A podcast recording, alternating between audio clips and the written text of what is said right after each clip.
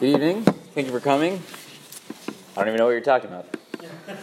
Uh, continuing in the Hilchot Pesach, Shulchan Aruch says, we already uh, introduced this, that P'tchilat Leil Yudal B'Nisan, Bokirin HaChametz L'or Aner B'chorin V'Stakim Mechol Makamot Shederech Lachnis Sham Chametz. The night of the 14th, the night of Erev Pesach, so we go ahead and we search for the Chametz by the light of the candle and the cracks and the crevices and any place where one would typically have Chametz.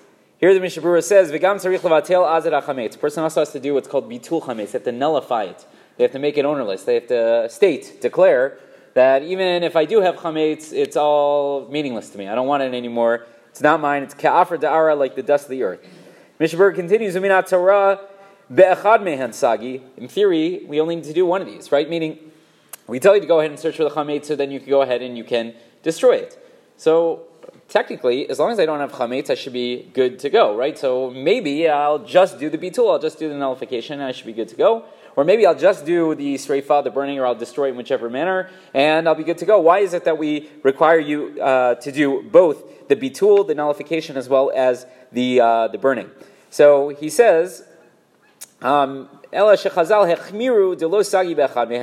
Uh, Chazal were concerned that uh, maybe one is not going to be enough, and really you should do both, right? Ela b'shnehem dafka. Rather, we want you to do uh, go through both methods. Since bitul, since the nullification uh, is based off of my own personal affect and how I personally feel, uh,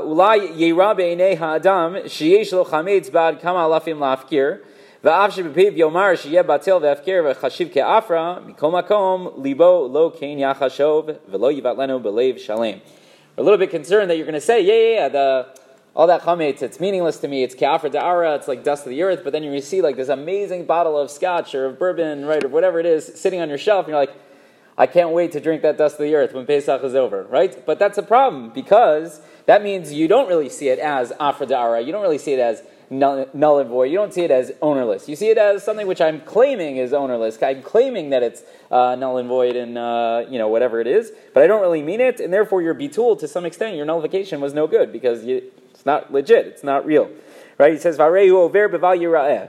And then a person's, God forbid, can be in violation of seeing the chametz that they own or owning the chametz. Sharei lo hutzimi beito. They didn't take it out of their house. It's a problem. Va'od on top of that, shema mitosh regilim kol hashana uh, we're also concerned that chametz is not like a typical uh, ma'achalot asirot. It's not like typical foods which were forbidden to eat. No one has bacon lying around their house, right? Everyone knows when you see bacon, I can't eat it. Good, fantastic, right? Because you don't have it lying around your house. But chametz you have lying around your house every uh, you know 51 weeks out of the year. It's just this one week that you're not allowed to have it. So we're concerned maybe you're going to make a mistake if it's lying around the house, right? Even though you claimed it's null and void and you mean it, you really mean it, right?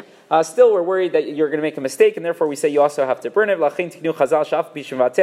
Even though you nullified it, sagi. You also have to do a search so that you go ahead and you can destroy it. Uh, so very good. So we gave you two reasons why bitul is not good enough. Nullification is not good enough because maybe you're not going to mean it. And even if you mean it, we're worried you're going to make a mistake because you're so used to having chametz lying around the house. So fine. So just do the burning. Why do I also have to do the nullification? Right? We take it down. We say in Aramaic. We say in the English. We do it once this way and once the next the, the other way the next morning. Why do I have to do that? So he says mikol makom. Tzarich levatel gam kain. You also have to do the, the bitul, the nullification. Shema lo yivdok yafeh. Because we're worried that you're not going to do a thorough enough search. God forbid.